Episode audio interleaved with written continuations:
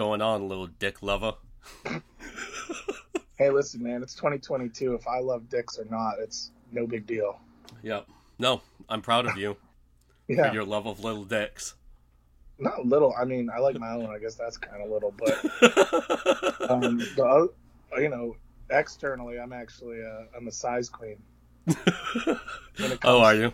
When it comes to the men that I Do you allow my, into your supple body? my, my carnal remunerations. Yeah. yep. Uh, when, so I'm, when I'm when I'm picking a new bull. uh, so what's going on, everybody? Uh, so Cam is currently in seclusion, uh, and he is recording from his phone. So we apologize for uh, Yeah, any uh, video or uh, sorry audio quality issues. But I have my normal yeah. Our setup. video So quality should be just as good as normal. yeah, the video quality. Yep, the the noted video quality of the Left on Red podcast, Yeah, should still Should- be good. top tier. Yep. Also, in addition to my probably uh, not ideal sound quality, is that uh, my voice is completely fucked up from like allergies. So, yeah, uh, you know, whatever. I'm gonna sound. Luckily, I'm not leading this episode, so I think we should be fine. yes, we should be fine. Yep. Yeah, and uh, it will also be the full, uh, the first full episode of Left Unread that I have to edit. So, yeah, Yeah. should be good. It'll be our best sounding one yet. yeah. I mean, I think secretly, it, Evan thinks that this was all planned, uh, but His no, dastardly master plan. Yeah, but not the case. I'm happy to share the workload, though. I, I don't Mm-hmm. mind. So we'll see how you do. I'm sure you'll do great. Yeah, thank you, thank you. I, Okay. I appreciate the vote of confidence. Yeah, you can you can pick your own music without having to run it through me and Yep. uh, have me, you know, veto things and Yeah, you know. yeah. You, are known to do that. Also, I don't know if, if anybody's picked up on this, but I uh, every week I subtly pitch shift Evan's voice just a little higher, uh, and it's sort of like a, a frog in boiling water situation Yeah, where he won't notice it's it's a problem until he sounds like a chipmunk. yeah, and uh, and that's really that's my my long game yeah, uh, yeah. To make me sound weird. Yeah. Yeah. Well, I didn't say that because I don't have to do anything for that to be. Okay, no, I- you're jealous of the, the of the timbre of my voice. Just admit it. Well, right now I sound like a sexy lounge singer, so uh, for the moment I'm good. Maybe not sexy, but lounge I singer, sound- sure. Definitely, definitely a lounge singer in a smoke-filled room with uh, velvet seating. I smell like Mace. Uh, smell like I I smell, smell like, Gray.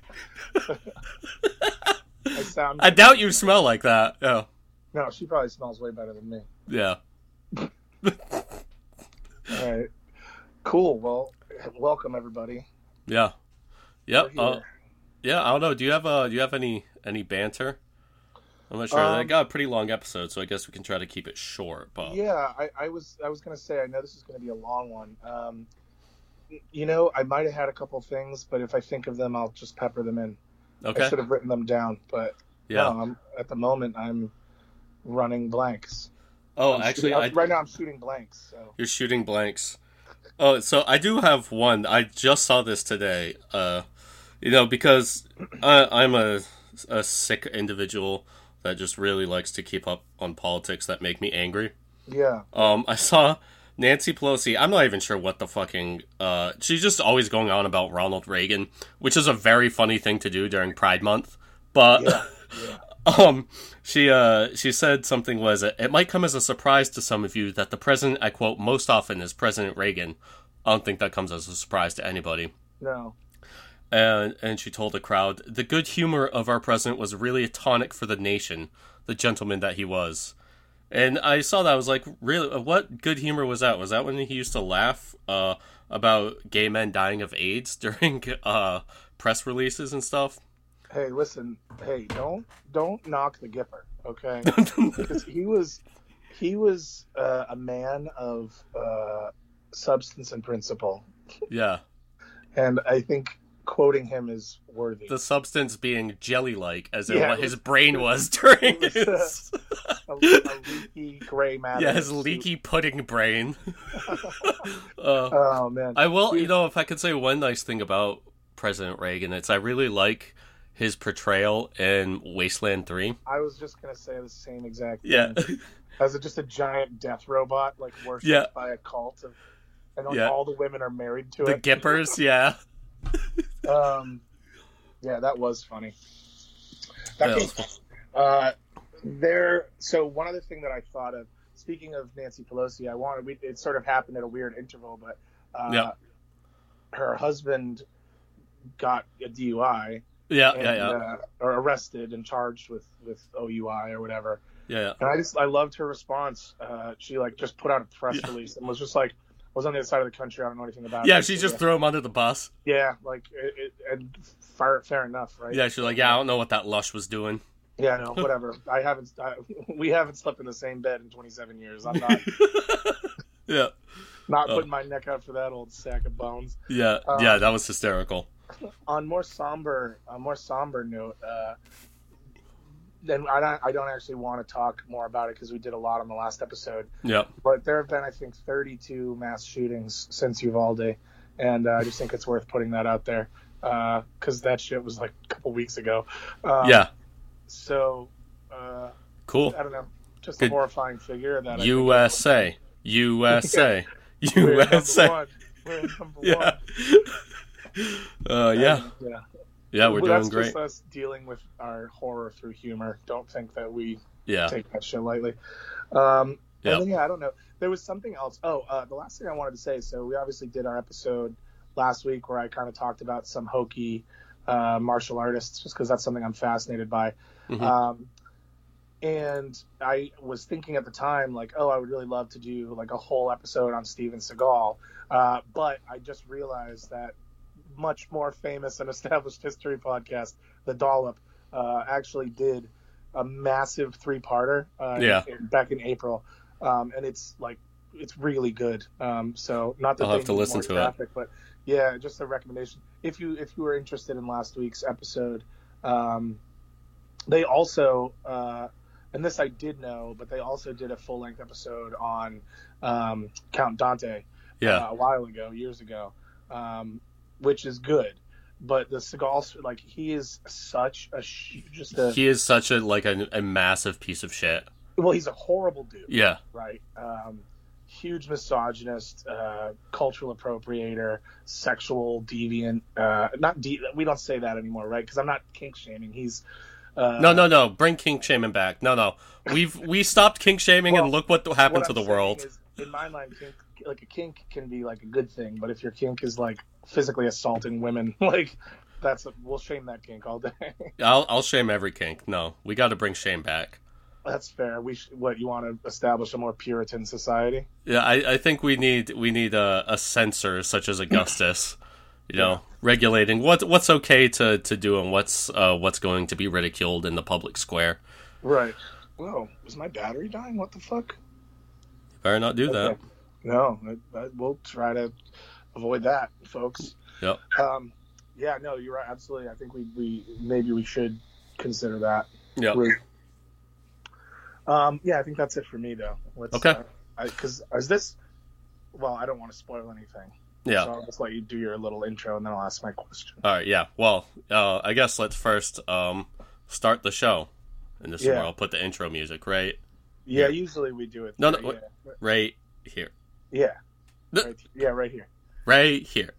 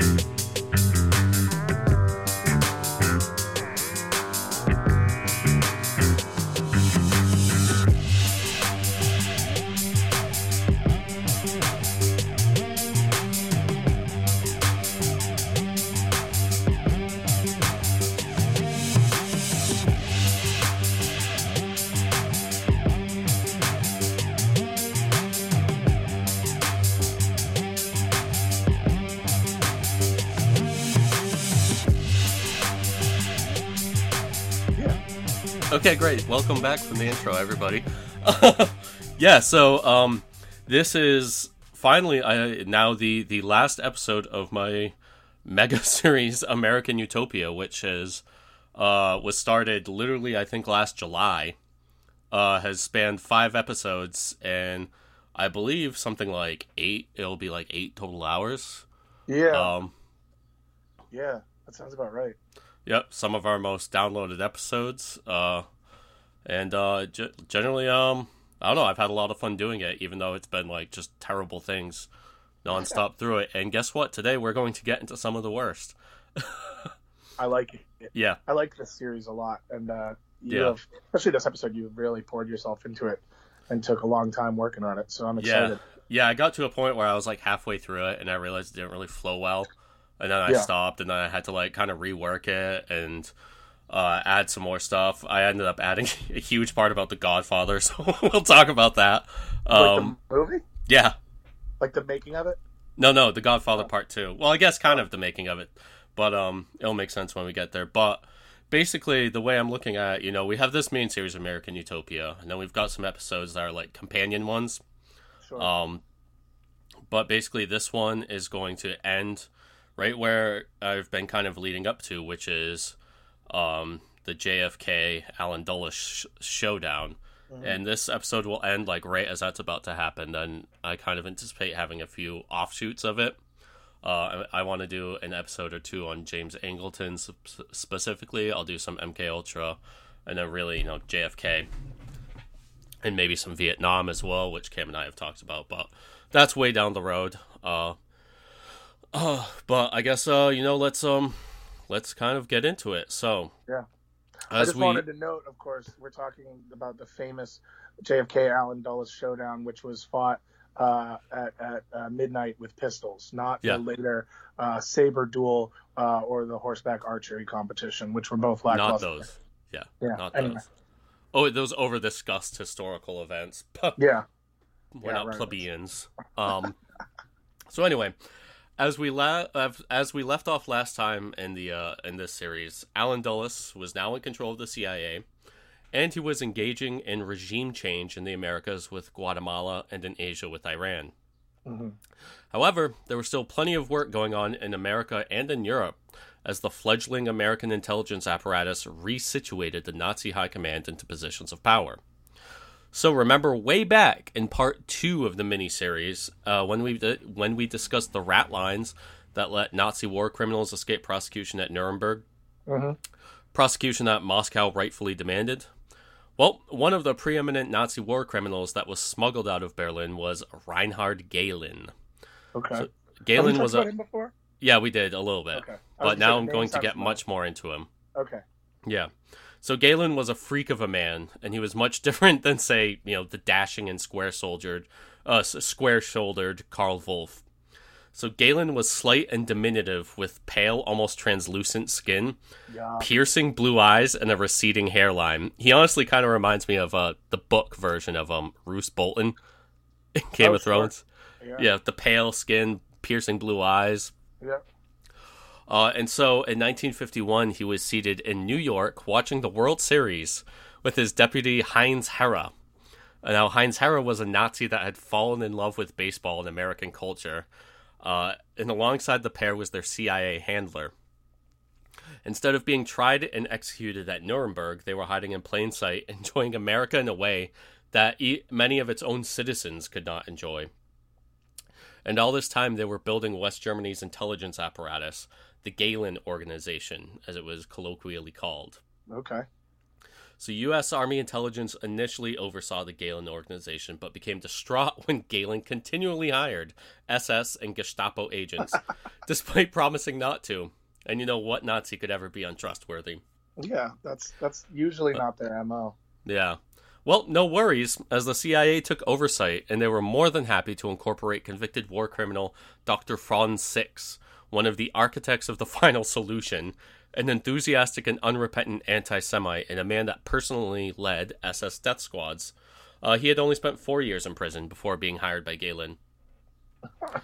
so, so the man that Dulles tapped to fold the Gehlen organization into the CIA was Jim Critchfield, a man that had witnessed firsthand the abominations of Dachau.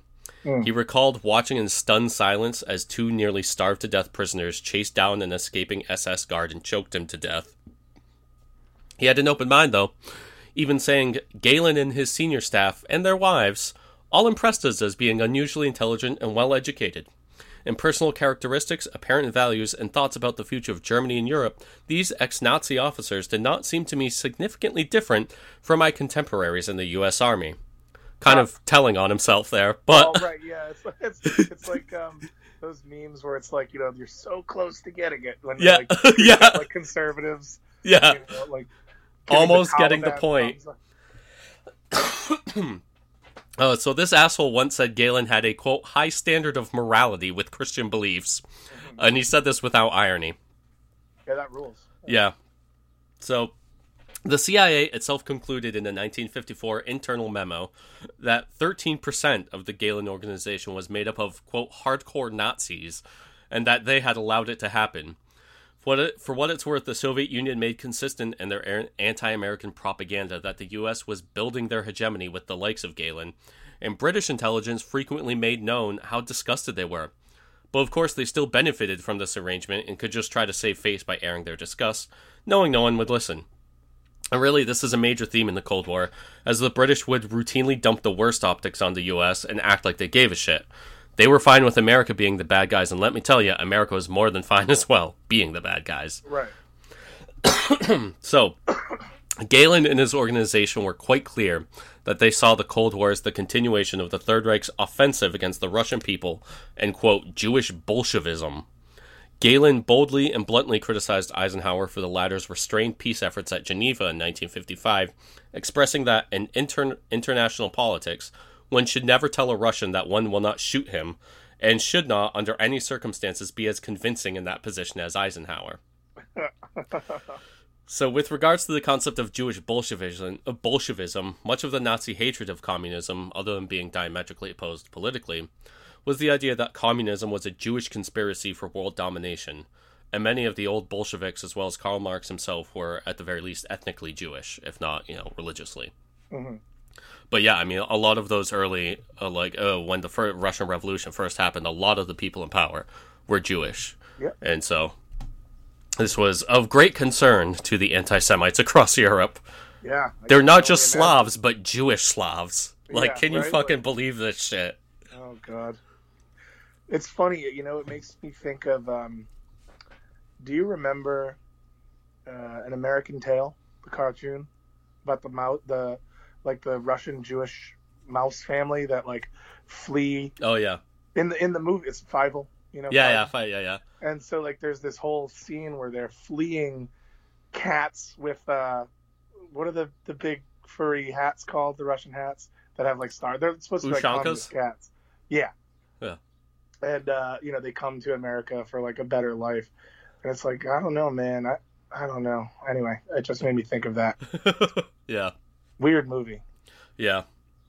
So the Dulles brothers and Gehlen were perfectly in concert with each other.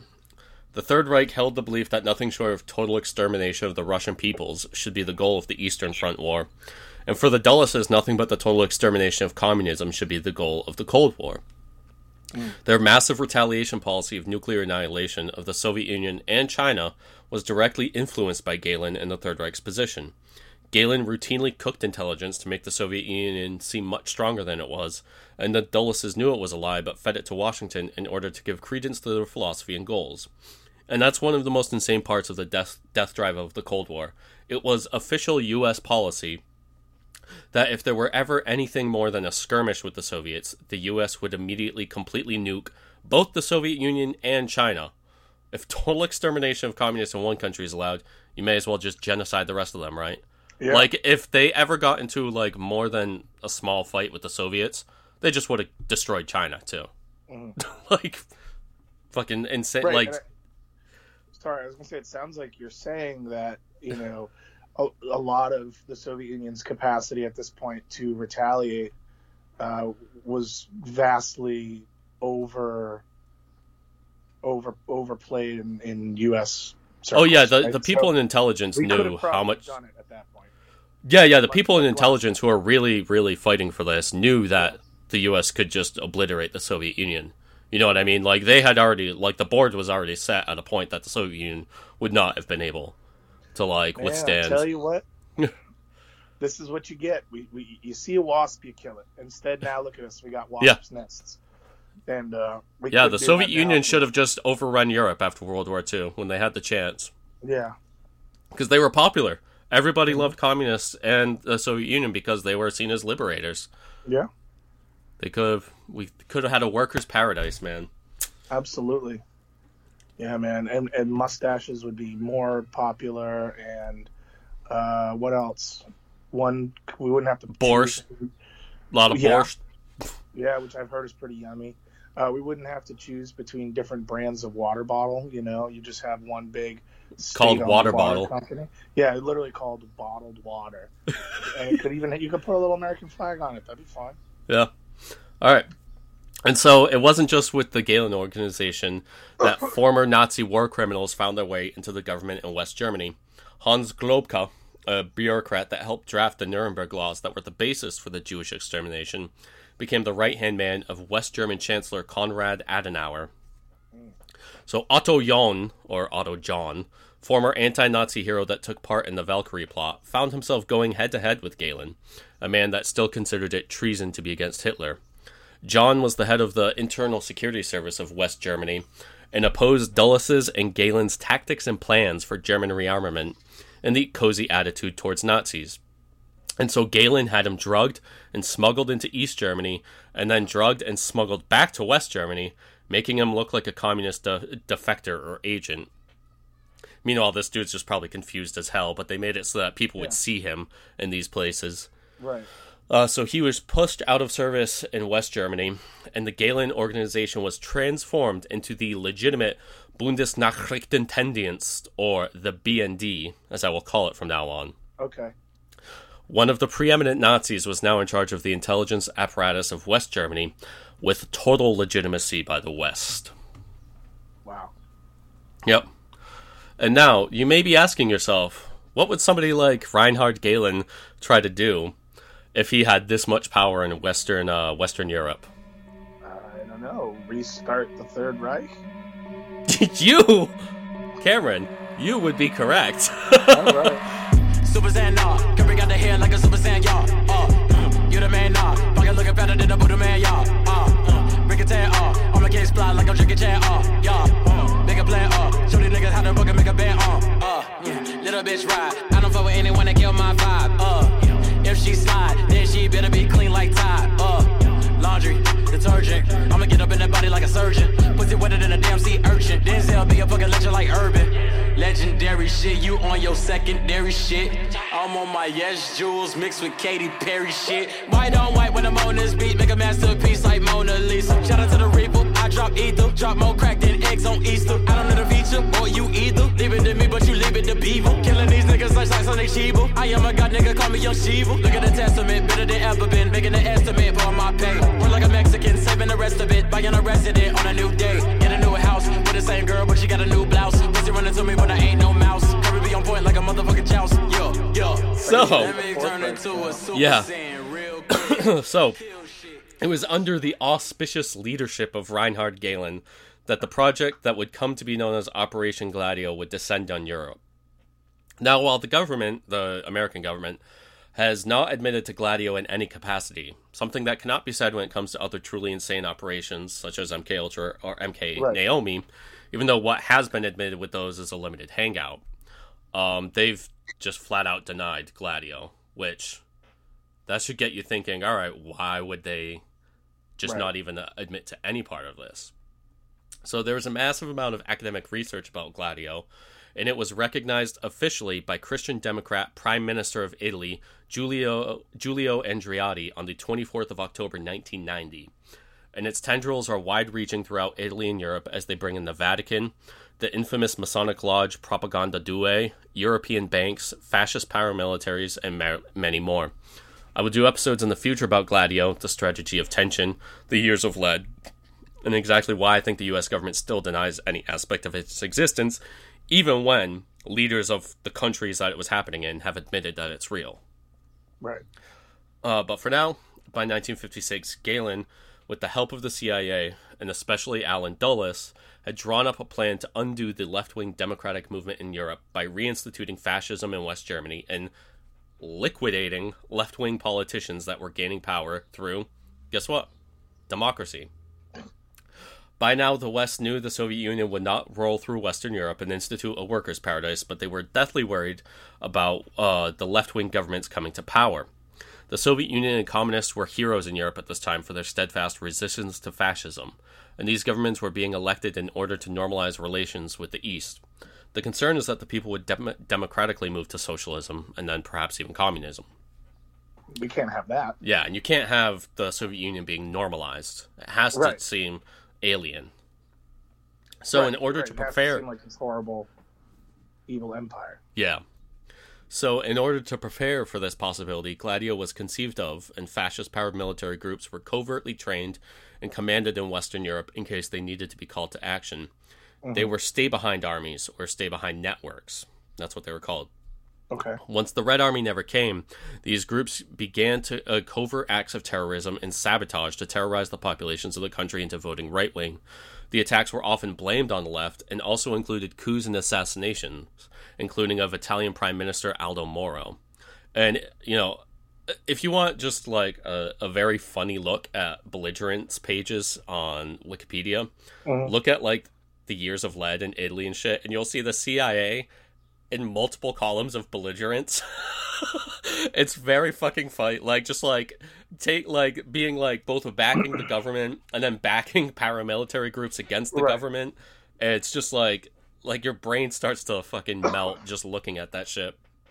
Like how much uh it's like how many like covert and like subterfuge acts were going on, especially in Italy. The CIA had a fucking hard on over Italy because they like believed if Italy ever went socialist or communist, it would just sweep through Europe.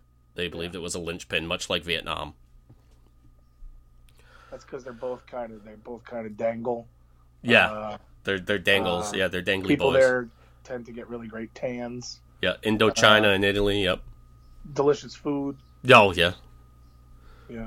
Yep. Good soups. A lot of reasons to to, to yeah, to worry about the communists getting the soup technology Yeah. of Italy. Yep.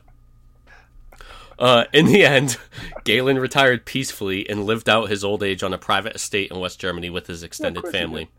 Of course he did. Yeah, like yeah, the, one of the worst humans in modern history, and he just fuck, and he gets everything. He lives the most charmed life.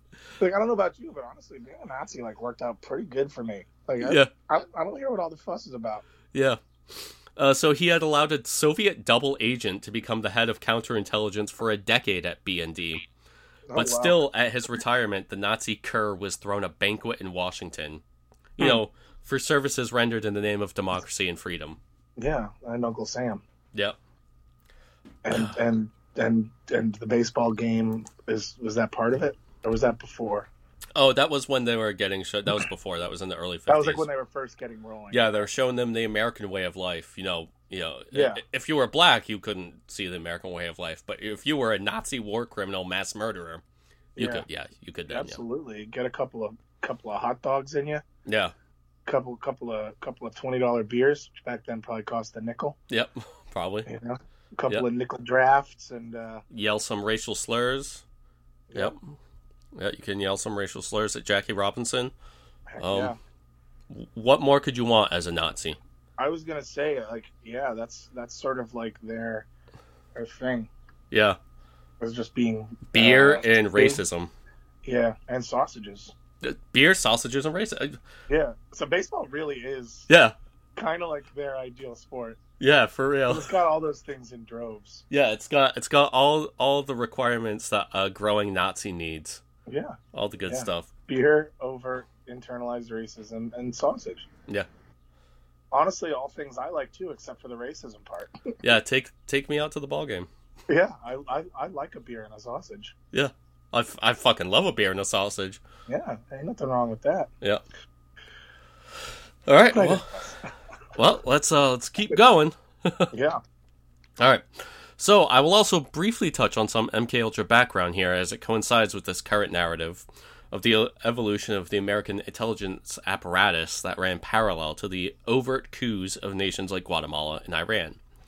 I have gone into some MK Ultra events in the Frank Olson episode, which is episode 31, and the mm-hmm. Korean War episode, which is episode 54, and I also touched on how hand in glove MK Ultra and MK and Naomi worked in both the Korean War episode and the Pont Saint Esprit episode, which is episode 35. That was- I love that episode. Yeah, that's maybe my favorite episode that I've done. Yeah, Yeah. that's that's a really cool one. Super fucked up. They're yeah. all good, but yeah, that Yeah. story bananas. Yeah. Um, I will go much more in depth soon on MK Ultra, but I do want to hammer home on how the goal of MK Ultra was not just to brainwash people into assassins, but rather that radically re-engineering the human brain and controlling popular opinion was also a goal of the program, and really, uh, this is my speculation right now, may have been the goal of successor programs that I believe continue to this day. So just look at the rightward shift from the New Deal politics of FDR to the Reagan Revolution 35 years later to the total sec- uh, security takeover with open arms by the American people post 9 11. These are not disparate or discrete events, but rather, again, I would speculate, have evolved naturally through intentional reprogramming of the American consciousness. Mm. Now, and as I went over in the Korean War episode titled Brain Warfare, the CIA and Allen Dulles claimed that American mind control research was only to combat Soviet techniques, when in fact the Americans began experimenting with mind control almost immediately after World War II, and well before reports of Soviet mind control, which would later prove to be overblown. The Soviets employed standard techniques of interrogation. The CIA would later admit that the Soviet and Chinese techniques largely consisted of isolation regimens and stress positions in order to draw out coerced testimony. This amounted to being forced to stand in the same spot for hours, and occasionally brute force was involved. For more information, I highly recommend listening to that episode. And along the same lines of the Frank Olson case was the death of CIA agent James Kronthal, the protege of Allen Dulles. Groomed to eventually be Dulles' successor, Kronthal was turned into a double agent by the NKVD, the Soviet Union secret police. Uh-huh. Kronthal was a homosexual and also a pedophile who liked young boys. This was known to the Gestapo during World War II, and eventually the NKVD got a hold of the Gestapo's files on Kronthal. They set up a honey trap for him of young Chinese boys in Switzerland and filmed the act. Eventually, the CIA caught up to this deception, and Allen Dulles himself had likely talked Kronthal, a man looked at like a son by Dulles, into killing himself with an undetectable toxin. Jesus. Yeah, suicide I letters were. it sounds like he deserved it, Yeah, because, you know, he was a pedophile. being a pedophile. Although you never know, I'm surprised he didn't become like head of the West German fucking Yeah. children's welfare fund. yeah, yeah, seriously.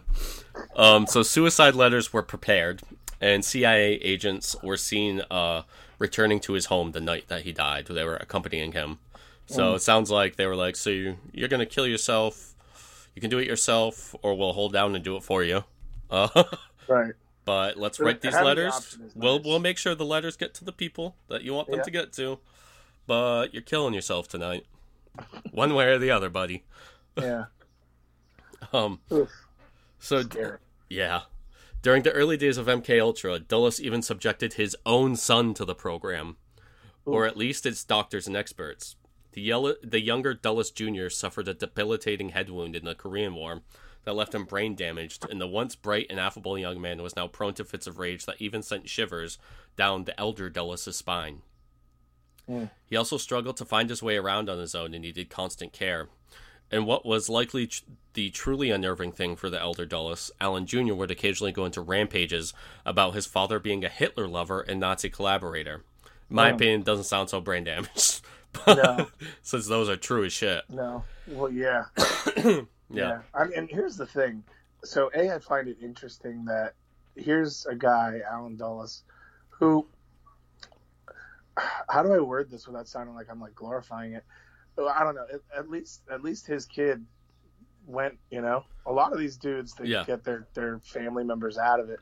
Well, Um, apparently, obviously, the th- one of the things is Dulles didn't really have love for anybody. Like he was a sociopath, so like he Yeah. tried to talk his son out of it. He didn't want his son to do it, but his son kind of like did it behind his back, signed up, and like went to the front line, yeah, and was apparently like super like brazen and like when he got injured he just like ran into like a fucking field and started Wow. murking koreans like left and right and chinese and like uh, trying to rally his troops and then right before they like finished like the maneuver he got hit by this huge piece of shrapnel right in his head and like they were pulling pieces out in like multiple surgeries Damn. yeah Oh, that's fucking awful. Yeah. Um, but yeah, so the man in charge of of Dulles Jr.'s uh, MK Ultra Inc. Uh, was Dr. Harold Wolff, who headed uh, the the Society of the for the Investigation of Human Ecology, which I believe we talked about in the Korean War episode. That sounds familiar. Yeah. Yeah, it also was known as the Wolves Den. yeah, it was the CIA's front to disseminate funds for mind control research, and it was a typically spooky name for a CIA front who have all those like really weird names like that, like very like like what I don't know, just like not really descript. Yeah. So what? What? What, what do you? What Was do you investigation of human ecology? Oh, yeah. It would eventually Okay. become known as the Human Ecology Fund. Um, Ah, hef. yeah, so Dr. Donald Ewen Cameron, who we also discussed in the Korean War app, was possibly brought in once Wolff's testing failed. So Cameron was the was psychic driving pervert that aimed to blast away people's old personalities through inhumane torture and massive amounts of psychedelics and fill in Yeah. the resulting void with desired traits. So Cameron had the sleep room, which was his name for the psychic driving chamber, and would include so much electrical voltage going through patients that they would sometimes fracture their spines and shatter their teeth while convulsing. Wow. Yeah. That's kind of metal. Yeah. Uh, Allen Did Jr. would eventually. like, clenching so hard that you snapped your own spine. Dude, yeah. That's. Yeah. Uh, so Allen Jr. would eventually go to the Jungian Bellevue Sanatorium in Europe and live peacefully there away from his father until Allen Sr.'s death, at which time Allen Jr. agreed to move back to the United States, where he remained under the care of his sister until his death in 2020 from COVID. Oh my goodness. I, Wow. I yeah, seeing like these two things like meet like that, kind of like yeah. I was It like puts, very it puts it into perspective, like how this wasn't that long ago. Yeah. Yeah. That this You dude know? who is Allen Dulles' son in the Korean War died from in the COVID. Korean War. Yeah, he was probably like I think he was like 80. older than my parents, but younger than my grandparents, Yeah.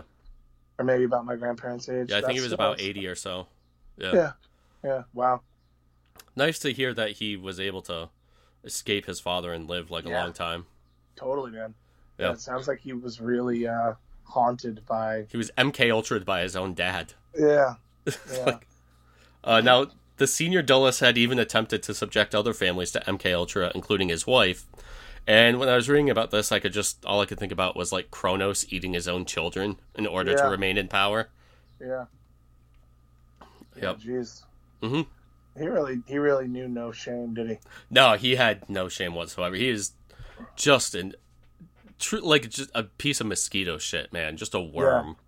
A truly abjectly terrible individual. Yeah. Yep. So so here we are now, deep into the Eisenhower administration, with the Dulles brothers pulling the strings and taking the American state into strange directions with the CIA's programs at home and abroad. However, it must also be noted that the CIA did not just use covert and psychological operations to achieve its goals. It also loved to use the blunt trauma of murder to, protect American business interests globally.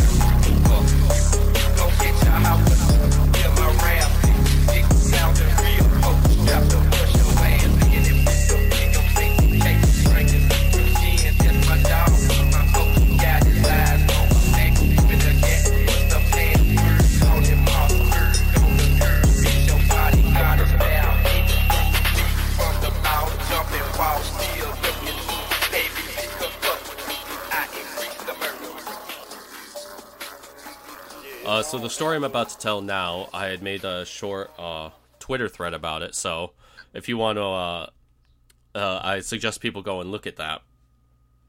And and uh, it has to do with um, Rafael Trujillo, the braggadocious vagabond who ruled the Dominican Republic with an iron fist and made sure to grease the palms of his American neighbors to the north in order to stay in power. Keep them greasy, boys. Yep.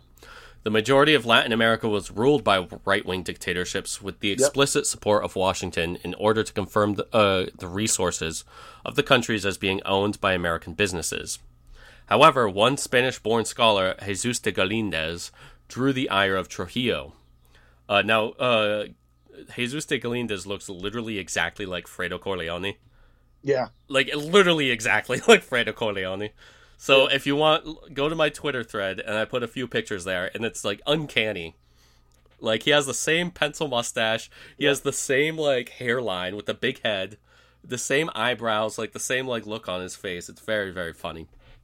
Uh, that was uh is that John Cassavetes who played Yeah. Fredo? yeah, it was childhood Ooh, friends with Al Pacino. Yeah. And didn't he has some crazy record like 'cause Yeah. he died really young. Yeah, he died in But, the seventies. Like every movie he was ever in won an Oscar like one best picture. Yeah, because he was in Dog Day Afternoon as well. Great, great film. Yeah. Yep. Godfather, Godfather 2 and Mhm. then he was in something else that won Dog sure. Afternoon. I don't remember. But Yeah. like almost every either all of them or almost every movie that he was ever in Yeah. won best picture. yeah. Yeah. And it's only like 5. You know, Yeah. It's not that many. Yeah, yeah, he was childhood friends with Al Pacino, and then he died very young. Yeah, he had cancer. Sad. Yeah. But yeah, he did look exactly like that dictator. no, no, not dictator. The the scholar, Jesus Ah. de Galindez. That's right. I'm sorry. I'm getting that mixed up. Yeah, yeah. Um, so Galindez was a Basque rebel during the Spanish Civil War, and he fought against Francisco Franco. After the war, he went to the Dominican Republic and realized just how bad it was in all of Latin America, but especially the small country on the island of Hispaniola. He wrote a nearly 1,000 page dissertation as a polemic against Trujillo and his government. And while Galindez was a valuable FBI asset both during the war and after, spying on Nazis in the former and communists in the latter, he became harshly critical of the Dulles' diplomacy projects. For this reason, and for his anti-Trujillo polemics, a CIA cutout detective firm named Maheu and Associates drugged and kidnapped Galindez, only to deliver him to, to, to Trujillo in the DR. Galindez was fucking boiled alive upon his Ugh. arrival, and what what remained of his body was fed to sharks. Uh, apparently, Trujillo had like a particular cove that was like shark infested that he liked to get rid of bodies in. That is a, a particularly uh, James Bondian Yeah, It is. approach to execution. It is very much. Uh, so this would be the first overt example of the CIA tactic of extraordinary rendition, the disappearing of enemies of Washington and handing them over to foreign designs. And it's during these years in the 50s when the CIA begins taking on the appearance of an organized crime outfit, complete with a class system. At the top were the bosses and underbosses of the agency. These were the old money Ivy League types.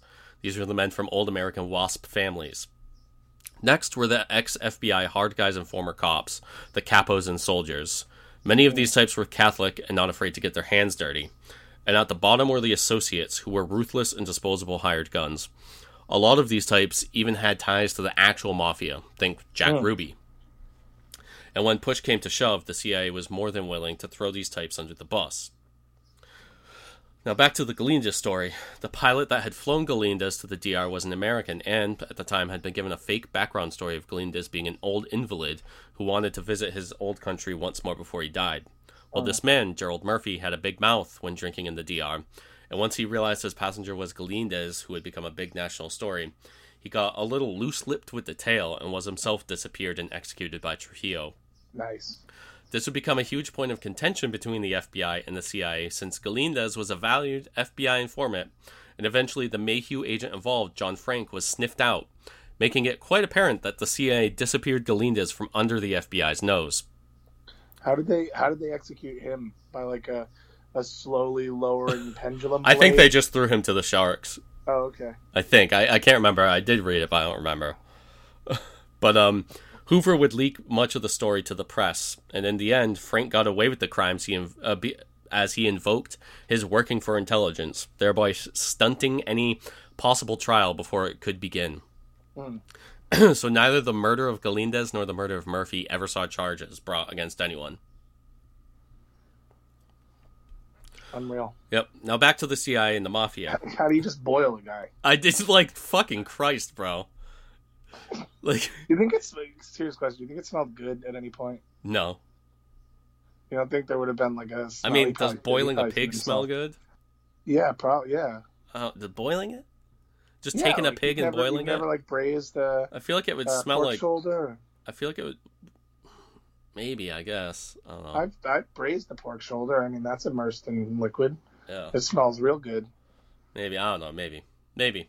Maybe it would smell good to boil a Well, man. I mean, eventually it would smell bad if they boiled him that long. But yeah, and his skin starts sloughing off.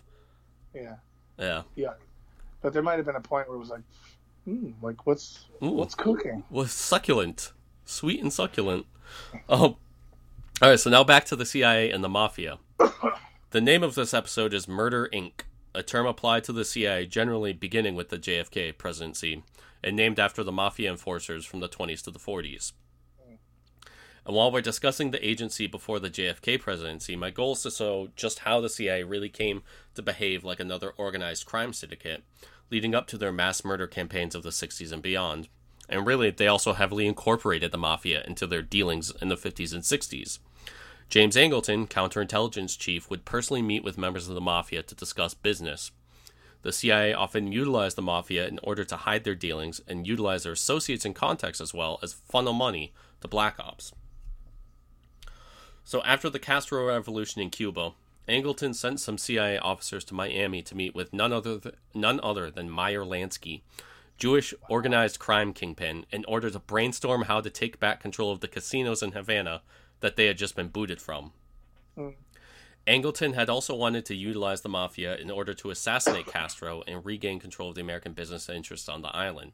For those unaware, Cuba before the revolution was basically owned by the Jewish and Italian mafias as a criminal colony of the United States, was administered by CIA-backed dictator Fulgencio Batista. This is famously dramatized in The Godfather Part 2, with the character Hyman Roth uh, being Meyer Lansky. Hmm. Also, in the first one, Moe Greene is supposed to be uh, Bugsy Siegel. Wow, Yeah. wow, I didn't realize that. yeah. Yeah, a lot of the characters are, you know, based off of actual ones. Yeah, yeah. Um, as a brief aside, Francis Ford Coppola, the writer director of the Godfather series, spent time in Cuba around the making of the movie as he had a great reverence for the revolution. In an interview from 1976, Coppola said that communism in Cuba was, quote, fun and alive and joyous. He also said, When I first went to Italy in 1962, I went to the town where my grandfather had been born and saw communist posters, the hammer and the sickle, all over. That was a shock to me because that had been like the swastika up to that point. I had been decompressioned a little bit by the time of the Cuba trip, but still to see the red flowers and the red flags threw me. Although I must say, when I walked into the airport and I saw all the big blow ups of Che Guevara and what have you, I said, My god, this looks like Berkeley. there is no advertising there except for one product, the socialism of the country, but it is odd to see the thing that you had drummed into that had been drummed into you as evil and a scourge on the earth be celebrated as a source of joy. They call it our Marxism and our Leninism, like something that's theirs. And uh, another pretty long quote. So this is in response to the interviewer asking Coppola if he asked about freedom of expression in Cuba. Yes. No one is permitted to criticize the government other than through the channels that are provided for them. If you're a worker or if you're a writer, you can do it in your various workers groups. In a factory, they get together a couple of nights a week and discuss problems, how to make things better, what's unfair, and stuff like that. So, in other words, there are channels that allow you not to criticize the idea of the society, but to figure out how to make it better. I like the honesty of it. They say, no, you cannot criticize the government. That freedom, no, you do not have. Here in America, you can write or say anything you want, and many people in Cuba are very impressed when you tell them this. They are surprised when they when they see something like The Godfather 2. They wonder, how could you make a film that says nice things about our revolution?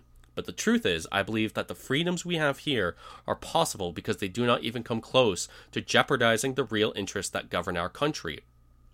If there were someone who really came close to jeopardizing those interests, I believe our freedoms would vanish, one way or another.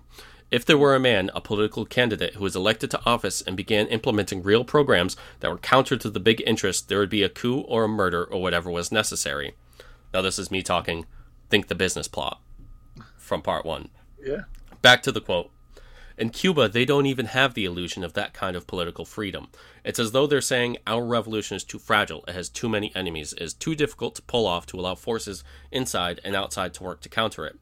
I understand the implication of what I am saying, the dangers, but I put it to you, if they are right, if their society is truly beautiful and honest and worthwhile, then it, then it is worth protecting, protecting, even with the suspension of freedom. In Chile, that newborn elected society was not protected in this way, and so it was destroyed. Ironically, the government that replaced it is not taking any chances, and is now and is controlling the press and opposition in a way Allende did not. End quote. Mm. And uh, I, I, the whole interview that Francis Ford Coppola does in the newspaper is excellent.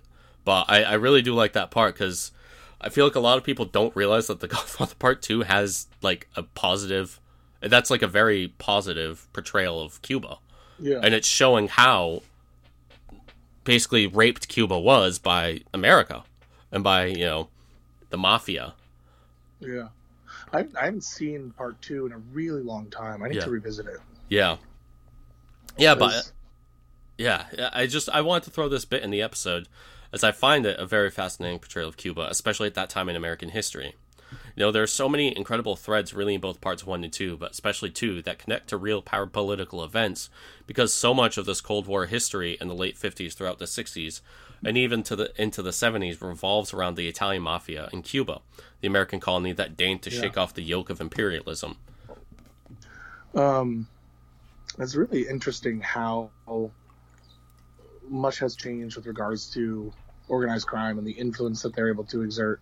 Yeah, Because I mean, I'm sure these days there's still some like you know, little Tony Soprano type guys running around, Yeah. like, doing doing small time shit. But people don't realize that like it's not just the movies. Like the Italian mob and the Jewish mob were Yeah. both hyper influential and powerful for a long time well, on like a national level. Yeah, so I like uh the you know my my favorite podcast, Ghost Stories for the End of the World.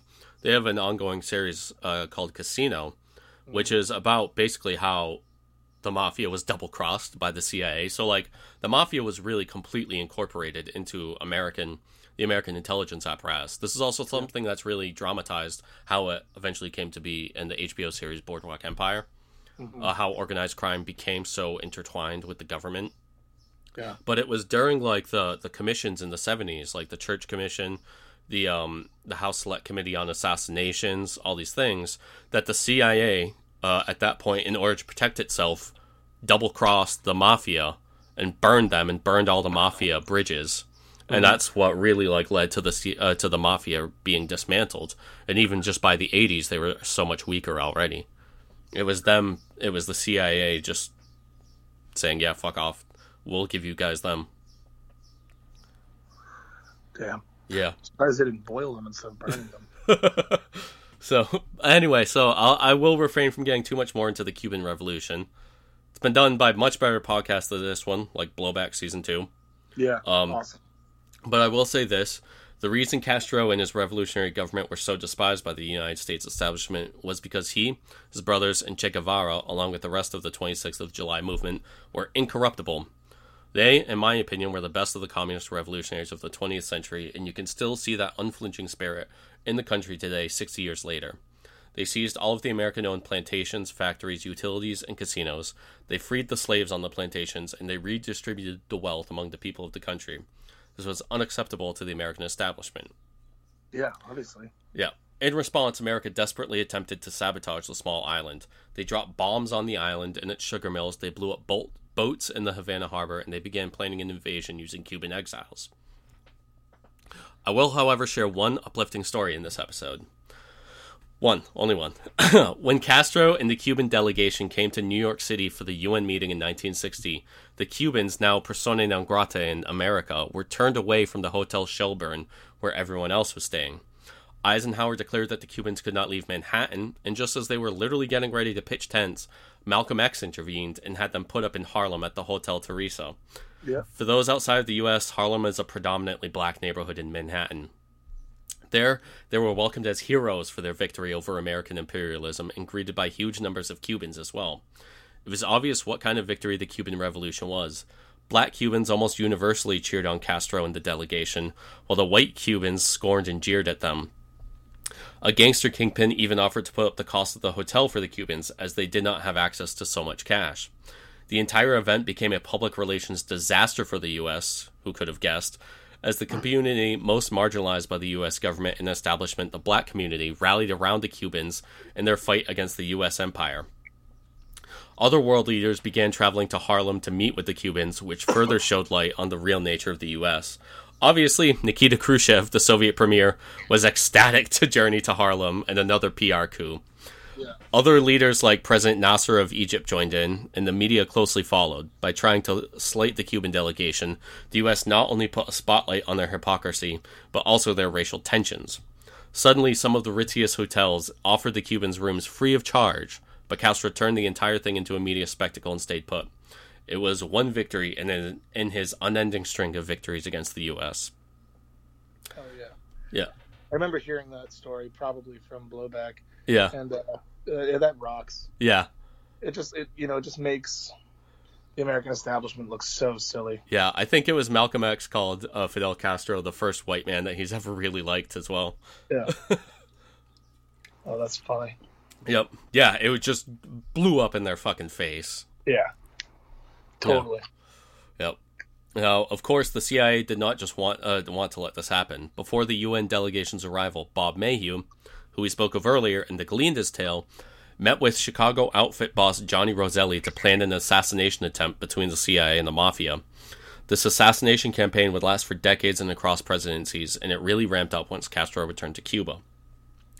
The U.S. impounded all of Cuba's planes in the U.S. due to claims by American businesses, so Castro flew home with the Soviets. Once he landed, three separate bombs went off throughout Havana and behind the presidential palace.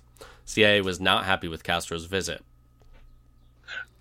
And not long after Castro left, Senator John Fitzgerald Kennedy also made an appearance at the Hotel Theresa and praised Castro and his ideals.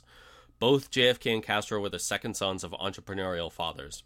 Joseph Kennedy rising to power as a bootlegger and businessman during Prohibition, and Angel Castro being a rich Galician Spanish farmer that moved to Cuba during the Cuban War of Independence. But as the presidential campaign with Nixon in 1960 to 1961 wore on, JFK took a hardline anti Cuba stance even further to the right than Nixon. Castro would call JFK an illiterate and ignorant millionaire. However, their lives would soon become as entangled as the Gordian knot, and their stances on each other would dramatically alter over the coming years. Still, even when denouncing Castro, JFK also denounced the colonialism that led to the Cuban Revolution and the U.S.'s policy on Latin America in general. And now to get towards where this ser- entire series has been building up the showdown between JFK and Allen Dulles.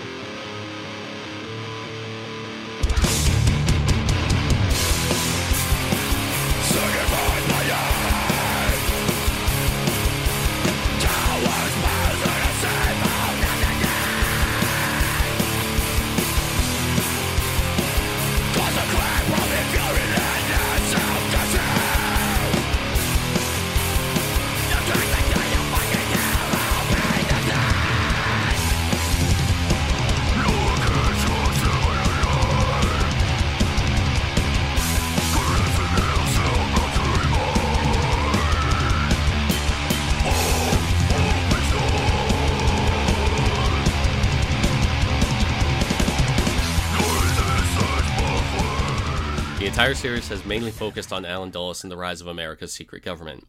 As we've covered in this series, the real rise of what is generally called the deep state, or the power behind the government, can be traced back basically to the founding of the U.S. But it really came to be as capitalism matured with the Industrial Revolution, and as America began to wage war on behalf of corporate interests. Allen Dulles did not sculpt this apparatus from whole cloth, but rather was just a particularly adept architect, and one of many, of this bloody and still continuing process. And for it to fully come together, FDR and the New Deal had to go.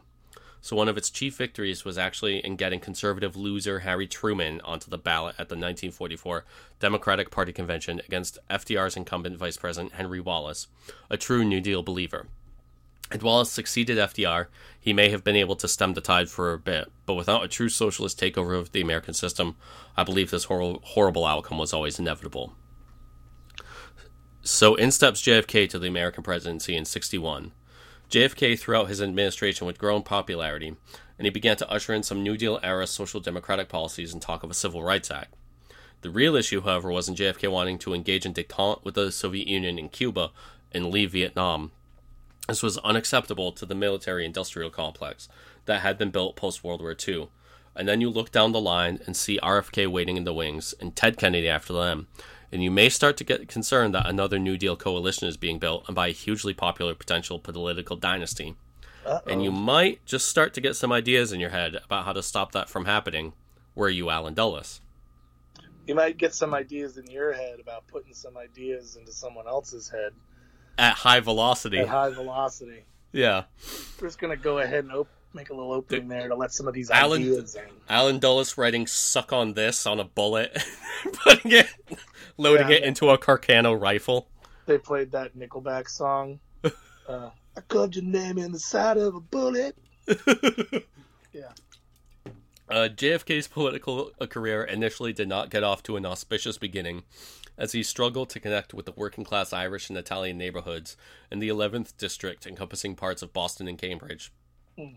The son of a millionaire, again Joe Kennedy, who was a bootlegger, would have to prove his worth, and he eventually did by connecting with mothers of sons that died in the war. JFK's older brother, Joe Kennedy Jr., had died in the war as well, and suddenly JFK reminded these women of their own sons, and from that moment he was off to the races. JFK developed a hatred of war due to his own service and the death of his older brother.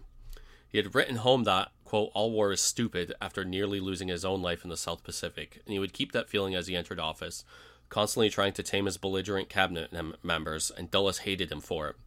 Dulles' own son had been permanently disabled in the war, and this brought out no real sympathy from him. He had no feelings. Yeah. So Jack Kennedy, as he is so affectionately referred to as by his boomer admirers, was obsessed with death. His brother Robert would say after his death that roughly half of all the days he lived, he was in immense pain. He had Addison's disease, which, if you look at colorized pictures of him, and some of them, his skin is noticeably darkened, Yep. as well as chronic back and abdominal issues. He frequently had back surgery and, while appearing youthful and vigorous, was often behind the scenes in physical duress. One doctor told him he would not live past 45, and this was very nearly true. Yeah. Well. Yeah. Yeah. Not for the same reasons, but It kind of worked out that way, huh? yeah. And for these reasons, he constantly obsessed about death. What? What are you doing? I'm just grabbing the water. Oh, I dude, I thought you were taking a piss. I was like, are you fucking kidding me? Oh. No, I mean eventually the water will turn into piss. I just thought you were taking a piss on air with the, the No, no, phone no. with you. I mean that's one of the good things about using my phone is I can move a little bit. yeah. I was just like sitting in there because the, where my phone charger is, it's like right by the bed, so I was like lying in bed, Yeah. and I'm getting all, you know, there's a nice breeze coming in the window. Oh, that. dude, yeah, I'm getting dizzy watching you constantly move and fidget around with the phone. Yeah, I'm sorry. no worries. There's just nowhere in there that I can like leave it. Like, Yeah, yeah. Sitting. But continue. All right. So, JFK and Dulles first met in 1954 while Kennedy was a senator. They talked at length many times, and Dulles thought of him and his brother as regents instructing a young prince. However, already had JFK begun having reservations about the Cold War. He went on a fact finding mission to Asia in the early 1950s and irrevocably changed his outlook on Vietnam, which he believed would inevitably become a socialist nation and that no amount of French or American force could keep it in the Western sphere of influence. Hmm. Kennedy would denounce American and Western imperialism both in Indochina and in Algeria, although as a good American politician, he would pepper his speeches with Soviet denouncements as well. This drew the ire of Eisenhower and the Dulleses, and Ike himself would refer to JFK as that little bastard. That's right. JFK JFK derided Eisenhower as cold and aloof, and John Foster Dulles as more or less an idiot, dominated by empty political axioms like godless communism and Soviet master plan that were seemingly more and more false. All right, and so at this point, I'm going to warn everybody that I'm going to recite some pretty incredibly racist stuff here from the Eisenhower administration and what pissed them off so much about JFK being pro African independence. So, just going to give a content warning that it's going to be pretty uh, um, corrosive, what Okay. I'm about to say. I'm ready. so the Eisenhower administration was very concerned that if the West left Africa to its own devices, many of the countries would turn communist. And gee, I wonder why all of these former colonial territories are so consistently pro socialist. Right. So, therefore, in support of continued repression and Western occupation, Vice President Richard Nixon would say, quote, Some of the peoples of Africa have been out of trees for only about 50 years. Oh my god. To which Budget Director Maurice Stans replied that he, quote, had the impression that many Africans still belonged in trees. Ugh. Dude, this is like 60 years ago. I know. All right, and then That's so Eisenhower, dude, and Eisenhower would also express resentment at having to invite, quote, those N words, and he most assuredly used the real word, mm-hmm. to diplomatic receptions, the people in question being African dignitaries. Right. Uh, Dude. Just- so gross. just disgusting people, man. Like, mercifully, John Foster Dulles finally succumbed to colon cancer in 1959 and died writhing in pain as the cancer spread throughout his body.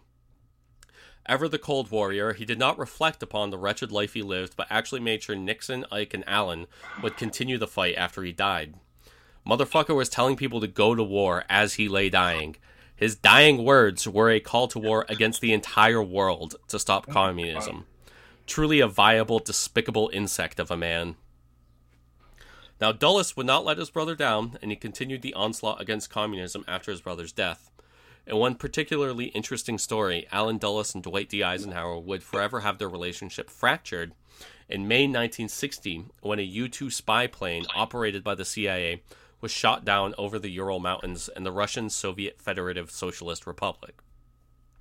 This happened immediately before a peace summit between Eisenhower and Soviet Premier Nikita Khrushchev. Dulles had convinced Eisenhower to authorize the mission, assuring him that there was no way the Soviets could detect and shoot down the plane. Th- The timing of this mission was suspicious, and Air Force Colonel L. Fletcher Prouty even remarked openly that he believed the CIA intentionally provoked the incident in order to ruin the peace conference. Wow. Oh, yeah. Guess who was in the Soviet Union in 1960? Former Marine and U 2 spy plane technician Lee Harvey Oswald. Oh, that's right. wow. So, right when he's there, a U 2 spy plane is shot down, and it's believed that this was a CIA op against Eisenhower. yeah. Wow. Makes you think. I wonder if he was a CIA operative who was instructed to give those plans to the Soviets. Right. Oh man. Yep. If there's one thing I learned from watching the movie JFK, which Yeah. I forget what episode that is, but we have an episode on that. Yeah. Uh, it's that this whole thing stinks, Yeah. and like, The fingerprints of intelligence were all over him. yeah, Yeah. yeah, really, and like, I don't know. I find some of this stuff makes my eyes go crossed a little bit. Yeah. Uh, but you know, the more I learn about it, the more credible. Yeah. The ideas of, of that assassination being an inside job. It is. It is. Yeah. it's not the- even that they seem more credible. They seem sort of like the only Yeah. logical explanation. You know. Yeah, because there's so much information to learn, but it's like once you start learning about this stuff, and especially about that, you start to like yourself make the connections, and then you see other people have, and it's Yeah. like this overwhelming like stack of evidence about all of these ties that you like had to like, you know what I mean? hmm Yeah. Yeah, I know. I'm I'm certainly there. Yeah, yeah, me as too.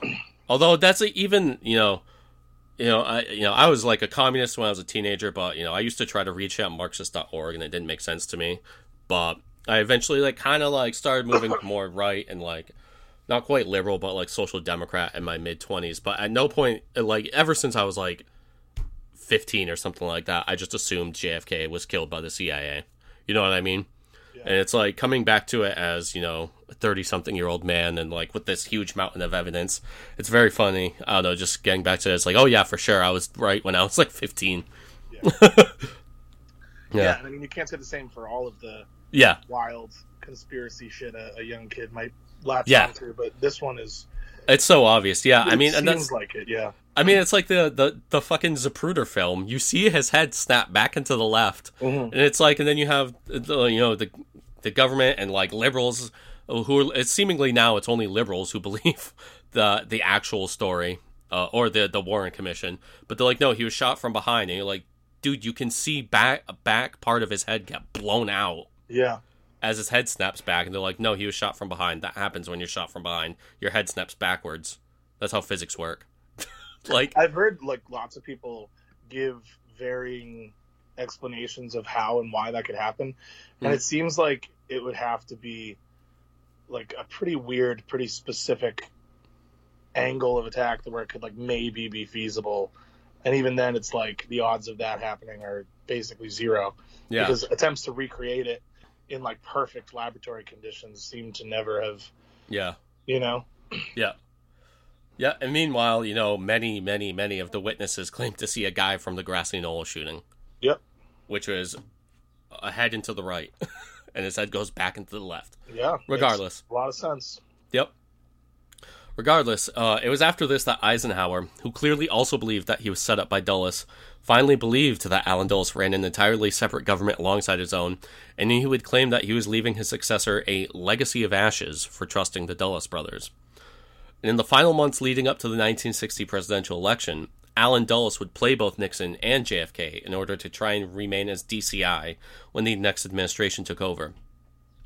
As I have discussed previously in the series, Nixon was a longtime benefactor of Dulles's, and he would likely keep Dulles on. However, Dulles had to beguile JFK, and even went so far as to brief JFK on intelligence work that JFK was then able to use in debates to hammer Nixon on foreign policy with regards to Cuba, which Nixon couldn't really respond to because he had actually been given, you know, actionable intelligence and he Yeah. couldn't, you know, break that confidence in a debate. So he would have to like try to dodge those attacks. Wow. Yeah, and after JFK's victory in the 1960 election by the skin of his teeth, it was like 100,000 votes that Yeah. he won by. Uh, JFK disregarded the recommendations of his inner circle by retaining both J. Edgar Hoover and Allen Dulles as directors of the FBI and CIA, respectively. He was cautioned to fire both of them as they were old reactionary staples of the past, and JFK wanted to look forward, but he felt that he did not have the political capital to go against their networks of influence, and he would rue the day he made this decision. Yeah, but he, I mean, he may have been right though. Like, Well, that's yeah. the thing. Like, it, it's. I'm not saying that it worked out. Uh, Yeah, no, yeah. Yeah, it would have been tough to go against their their networks. yeah, especially both of them. I think he could have probably done Hoover. Uh, Allen Dulles probably would have maybe uh, been okay with that and made sure that that, that was okay. But Yeah, I don't really remember. Have we talked about Uh, yeah, how they hated each other. Hoover yeah, right. and they were I always like leaking about shit but- about each other because like Hoover was like gay. Hoover was gay Yeah, and like well known uh, to be gay. And like uh, Angleton, I think James Angleton, like strip had pictures of him sucking off his uh, like male like um like uh, associate. Yeah, and didn't he famously also like to wear women's clothing? Yeah, I think so. Yeah, yeah. And he was, al- and he also believed in uh, phrenology. You know, skull Mhm. measuring. well, that's the whole thing. It's like Yeah. I think he also what. Well, whatever. That might be a whole Yeah. other conversation. I'm sure we've got plenty to get through. Yeah, yeah, It's just Yeah. funny how somebody. People are just nuanced. There's a yeah, lot, yeah, there's a- yeah. Somebody that reactionary and Would- conservative. you know, I mean, it makes can- a lot of sense. Yeah, yeah, yeah. People uh, are, are hypocrites. Yeah. Mhm. Um, so JFK would staff much of his cabinet with men connected to Dulles, Dulles, such as the Bundy brothers, who I've talked about, McGeorge Bundy and Bill Yep. Bundy. I love McGeorge. I love that yeah, name. George Bundy is Yeah, dude. it's like the most like, your- Americana name, like the most mid-century American name, McGeorge Bundy. You've got your like little mewling newborn baby, most beautiful baby, and you're so happy. And you We'll name it McGeorge. McGeorge. Like. It's so good. yeah, it's Um, awesome. And if you look at pictures of him, he fucking looks like a McGeorge Bundy. He does. Uh, Mac Bundy, yep. Much of his national security apparatus was held by Dulles connected men, and even Jackie Kennedy's social secretary, Letitia Baldrige, had been in the CIA on the psychological warfare projects. So Dulles would brazenly flaunt the fact that he had gotten his own people uh, all over JFK's administration and that he would continue to carry out John Foster Dulles' policy work well within earshot of Kennedy loyalists. He was already undermining JFK, and then he killed Patrice Lumumba during the transition period. hmm So Patrice Lumumba, finally free of Belgium's brutal colonial rule, Patrice Lumumba was the first democratically elected leader of the country. A CIA-backed military Wait, coup did you took mention which country? Uh, the Congo. Oh, Okay. sorry, yeah, yeah, good. No, good no, I just want to make yeah. sure because I didn't catch it, but I just for Sorry. sake. Sorry, you know, I put uh in the heading for my notes, I put the name of the country, but obviously I Oh. don't say those. Yeah. So it's the Congo, the uh the Democratic Republic of the Congo. Um although at this time I think it's just the Republic of the Congo, maybe. Yeah. Um so the CIA backed military military coup took power afterwards as Lumumba was simply too friendly with the Soviets and communists in general, despite himself not being one. Even treating communists as humans could be a death warrant from the CIA. So the Congo, it was brutally administered by Belgium for nearly a century. Yeah, bad. That's actually one of the episodes I wanted to do for a long. Time. Yeah, yeah, Maybe that'll be my next one. That might make sense. yeah. I uh, you have been wanting to, so I, I'm not going too much into it here. But it was King Leopold II that carved out the Congo, the Free Yeah. State of the Congo, and one of the most vicious genocides and forced labor programs in human history. Men who refused to work had their hands just cut off. About 10 million people is kind of the consensus right now. Could be up to 15 or so, but uh, a million people died due to the brutal rule by Belgium. Uh, even after Leopold's death, the rape of the Congo continued unabated, and the major beneficiaries could be found in Brussels, London, and New York. And it was mostly over rubber, right? It was at first rubber uh, and that kind of stuff, and then it eventually became like precious jewels and uranium. Yeah. towards Uranium. towards the end. Yeah, yeah. On the day of his victory speech, the splen- the slender and bespectacled Patrice Lumumba spoke on how the colonial rule had been too uh, had been much too painful to ever be forgotten over the years, quote, filled with tears, fire, and blood during his people's struggle against, quote, the humiliating bondage forced upon us. Lumumba vowed to show the world what Africa was capable of when working in liberty. More than Lumumba's words, though, it was his actions in refusing to make backroom deals to sell off parts of his country to multinational corporations that sealed his fate in the West's eyes. He was incorruptible and thus would have to be removed so that the West could continue to plunder the large resources of West Africa. Lumumba explicitly stated that he wanted nothing to do with the Cold War and would not ever take sides with either the USSR or USA. However, for Dulles, neutrality really meant some a communist subversion, and he and his cronies began plotting to remove Lumumba from power. Eisenhower, by now basically fed up with being president, said he hoped Lumumba fell into a river full of crocodiles and gave Dulles the green light to eliminate him at a National Security Council meeting in quite explicit language. No, will no one rid me of this meddlesome president? Yeah, seriously. Were they uh, gonna boil him first I don't know. and then dump them to the crocodiles? They did some really bad shit, though. Yeah. So the CIA hired two mercenary assassins from Europe, codenamed QJ Win and WI Rogue, who were notorious for their unsavory methods. Win had been supplied with a tube of poisoned toothpaste, which was concocted by Sidney Gottlieb and Ewen Cameron. Cameron came up with the idea because Lumumba's teeth were white, and in his expert opinion, this meant he must brush regularly. Truly ingenious work by the CIA. And the freak Sid Gottlieb created the toxic concoction. The CIA would end up not going through with this incredible plot, as it would have been too flagrant and could irreparably harm the agency if discovered. Sidney Gottlieb had also been used in a plan to infect Lumumba with a potent virus and personally travel to the Congo with it, but this plan was scrapped like after he got there. He, was apparently quite pissed. He wanted to infect him with a virus. And so the plan was to surround Lumumba's compound and let him escape, leading right to his rivals who would do the job themselves. After escape, after he escaped, he was in hot pursuit by his rival, the 29-year-old Colonel Joseph Mobutu. On December 1st, 1960, Lumumba nearly made it to his stronghold in the Congolese heartland before Mobutu's men caught up to him and captured his wife and young son. Lumumba, who had already crossed the Sankuru River to his sanctuary in Stanleyville, rode back over the river and surrendered himself. He was brutally beaten and then dragged onto the TV, bloodied and then brutally beaten again along with his young son.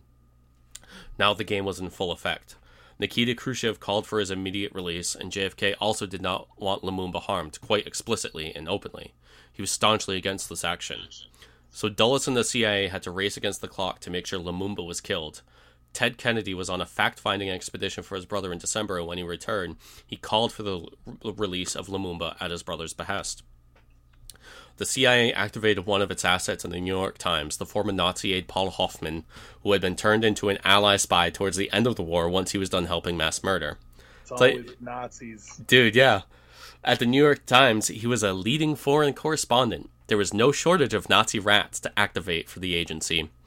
His writings were so obscenely anti Lumumba and fraught with lies that his stories functioned as a psyop by U.S. intelligence against the American people. Wow. The CIA had Lumumba eventually transferred to a breakaway region of the Congo called Katanga, which was run by Lumumba's enemies on January 17th, three days before JFK's inauguration. Lumumba was beaten on the flight to Katanga, and then once he got there, finally he was dragged to a remote farmhouse and beaten to death by a group of men with connections to American and Belgian intelligence. The CIA kept the news of the assassination from JFK even after he was in office. Dulles personally briefed him on the Congo, but never mentioned Lumumba's death. He finally learned of the death of Patrice Lumumba a month after it happened from UN Ambassador Adlai Stevenson. The photographer Jacques Lowe, who had been hired to document Kennedy's administration, and the pictures he took of JFK when he heard of the news of Lumumba's death are some of the most iconic in American history. I guarantee most of you have probably seen it. It's the one where he's sitting there with his head in his hand on the phone. The news of Patrice Lumumba's death sent shockwaves around the world, and protests were held in India, the Soviet bloc, Japan, and all throughout the world. Of course, the American press ran victory laps and continued to degrade Lumumba and his family over the tragedy. No indignity is too far when it comes to the American press and its treatment of the Third World. Colonel Mobutu would rule the country with CIA backing for 32 years, under a military dictatorship that Mobutu intentionally modeled after King Leopold. And from this moment, JFK and Allen Dulles realized that they were not going to be seeing eye to eye. and what would come next would put the world at the absolute brink of annihilation over the following two years. Mm. And that's that. That's the we're American gonna- We're utopia. not going to go to the brink. Nope, that's in future. Okay. That's in the future. Oh man. This is the end of the American utopia as built by Allen Dulles at Yeah. its zenith. Wow. What a series, Yep. dude. Patrice Lumumba. Yeah. Did you say that they dragged? They put him in front of a TV camera, Yeah, they beat the shit out of him and then put him on a TV camera like in broad, the Congo broadcast it to the Yeah, country. while, while they were also beating his like young son in the background. Ugh. Does and does Mobutu end up becoming dictator? Yeah, for 32 years. He Yeah. styled himself after King Leopold. Yeah, that's right. You just said that. Yep. I just forgot if you said it was Mobutu or not. yeah. yeah. Um. Wow. Wow. Yep. What a story. yep. Allen Dulles, what a fuck freak. Yeah. So yeah, that's uh the five part series. I started it a year ago. It's long. Jeez. Yeah, it has been a year, huh? Yeah. Wow. Well, I loved it. Good job. Thank you. I'm quite proud. I hope that my audio isn't too difficult. Yeah. Um, if you have any questions about uh, editing, I'm, I'm excited to Yeah. bring, bring you on board with that. Call yeah, I'll get started on that this weekend. Maybe tomorrow night after work. Yeah, yeah. It's um, you know, obviously there's a learning curve, but it's uh, Yeah. it's pretty simple once you get the hang of it. Yep. But I've got a few things I'll tell you off. All right. Um, I Um, do. I do want to uh, cite my sources for this episode. Uh, Sure. again, it's David Talbot's *The Devil's Chessboard*. Uh, it's been really the backbone of the series. Uh, it's an amazing book. I highly, highly, highly recommend recommend it if you want to learn more. Uh, also, again, *Killing Hope* by William Blum. Used it for many of the episodes. And then that uh, it was a newspaper article for uh, uh, the interview with uh, Francis Ford Coppola. That that's really really great. And if you guys just search uh, Francis Ford Coppola Cuba interview, uh, you'll find that. It's it's really really good. It, it, I highly suggest reading that. The whole thing's got tons of tidbits. Yeah, I'm probably gonna do that after this episode. Yeah. Wow. Well, thanks, man. Yeah, yeah. Thank you everybody for listening. Um, Yeah. we've got a lot of new new listeners, a lot of new listeners lately. So uh, thank you for for tuning in. Uh, we're really happy to have you here. And uh, if you're enjoying the show so far, I will do the same thing I do at the end of all of our episodes. Please tell people about us. We uh, spread uh, largely by word of mouth. Um, you know, uh, so that's great. Uh, occasionally, we have uh, famed authors such as Lisa Pease reply to me on Twitter, and then I get a bunch of new followers and a bunch of new downloads for the podcast. So uh, that does happen occasionally, but mostly it's people people just talking to each other about us. Yeah. Um, yeah. Cool. I don't know. Anything you want to say? No, my voice is is done Yeah, even after this shot, little yeah. bit of talking. So All right. Uh, yeah, no. Thank you guys for listening in. I hope I don't sound too terrible this week. yeah. Uh, I'm not dying, I promise. Yeah. And uh, Yeah, Yeah. we. I think uh, probably for our next episode, because I'm not sure if we'll do one next week. Uh, but for the one after that, will be a huge one. We've got a guest lined up. Some of you uh, know them in their own podcast, uh, and you probably know what we're going to talk about. You may have read the book it's based off of, but I'm really, really excited for that. I've got a lot of work to do before Yeah. it, lot, lot to read for that, but uh, super excited for that episode. And uh, I can't wait for you guys to hear it. We've got some other cool things coming down the pipeline, so we're really excited. I think right now we're we're really hitting a, a good stride. So yeah. Thank yeah, you for- some time away. So yeah, so thank you guys for uh, tuning in. Thanks you, thank you guys for listening, and we will see you next time. we sure will. All right, see you later, buddy. Later.